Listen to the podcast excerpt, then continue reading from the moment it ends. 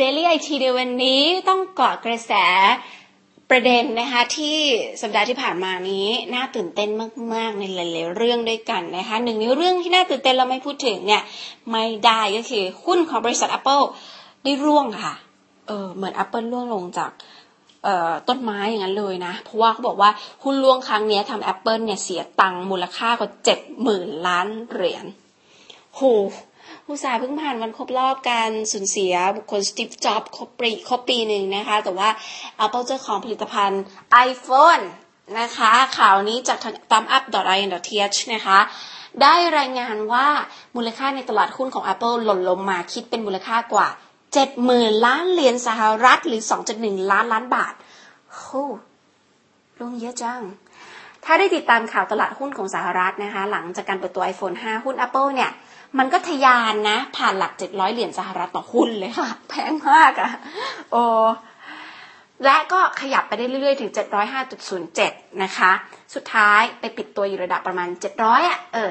700.09 เหรียญอะไรเงี้ยมูลค่าโดยรวมของ Apple ก็คือประมาณ 6.56 แสนล้านเหรียญ เป็นบริษัทที่ทำที่มันกำหนดชะตากรรม GDP ในประเทศอเมริกา you know that oh my god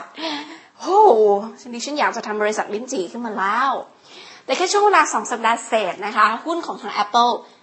ร่วงหล่น ไปจนเมื่อสองวันที่ผ่านมา แตะลงไปต่ำกว่า 629 เหรียญค่ะลดกระหน่ำ summer sale นะคะ คือลดจาก 700 เหรียญเนี่ยเหลืออยู่ 625 เหรียญนนะคะ ในสัปดาห์ที่แล้วนะคะประมาณวันที่ 10 นะคะ 10 ตุลาคมเนี่ย ซึ่งทำให้มูลค่าหุ้นของทางเจ้าของแบรนด์ iPhone 5 หล่นลงไปด้วย ตัวเลข 70,000 กว่าล้านเหรียญตามที่รายงาน ทั้งที่กระแสข่าว iPad mini น่าจะมา น่าจะมาอะไรอย่างนี้ใช่ไหม ก็ไม่ได้ทำให้มูลค่าหุ้น Apple กลับไปสูงเข้าที่ช่วงที่เปิด iPhone 5 ได้เลยนะคะ ไม่รู้เหตุผล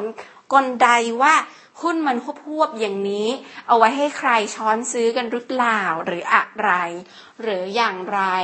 มีใครลาออกที่สำคัญสำคัญไหมอะไรอย่างนี้ที่เป็นประเด็นอะไรอย่างนี้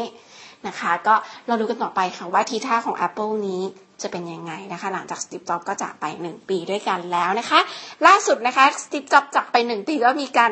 ปล่อยอคลิปวิดีโอลำลึกถึงสตีฟจ็อบโดยคนไทยทุกคนด้วยใครยังไม่ได้ไปดูก็ลองไปดูแล้วกันนะคะ ก็มีซีได้ร่วมอยู่ในคลิปนี้ด้วยนะคะ แล้วก็มีคนรัก Steve Jobs แฟนพันธุ์แท้ Steve Jobs นะคะอย่างคุณแม็ก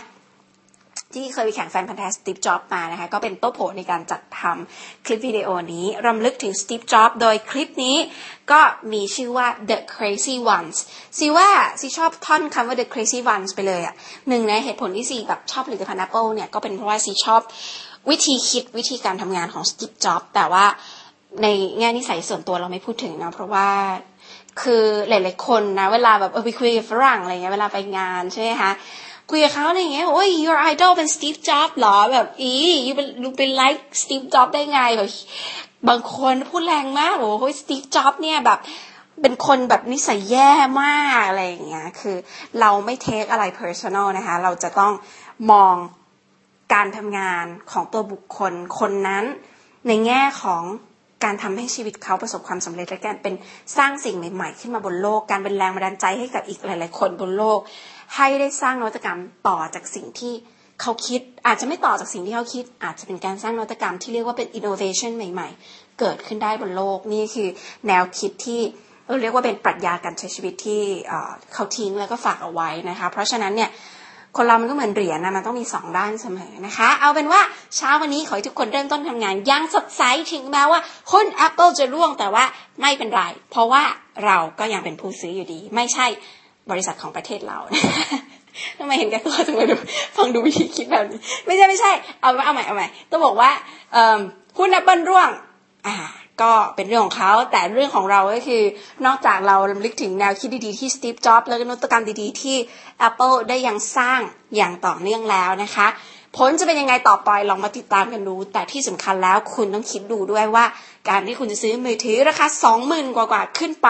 แพงขึ้นไปแพงขึ้นไปนะคะ บริษัทที่ GDP กำหนด GDP ในประเทศของตัวเองได้ แล้วเราล่ะ เราทำอะไรเพื่อประเทศไทยแบบนั้นบ้างหรือยังเออนี่เป็นข้อคิดสำคัญสำคัญที่เราจะต้องคิดนะคะว่าเมื่อไหร่ประเทศไทยเราจะมีบริษัทเหมือน Apple บ้าง หรือเป็นที่ระดับนโยบายต้องช่วยกันผลักดันหรือเปล่าอะไรเงี้ยก็เป็นสิ่งดีๆที่ฝากให้ผู้ใช้อย่างเราเนี่ยเป็นผู้ใช้ที่ฉลาดคิดและคิดอย่างสร้างสรรค์ซื้อมา เพื่อใช้เกิดประโยชน์สูงสุดกับตัวเองนะคะ ตอนนี้เป็นผู้ซื้อเป็นผู้ใช้ที่ดีไปก่อน แต่ว่าอนาคตหัดคิดว่าเป็นผู้ผลิตบ้างนะ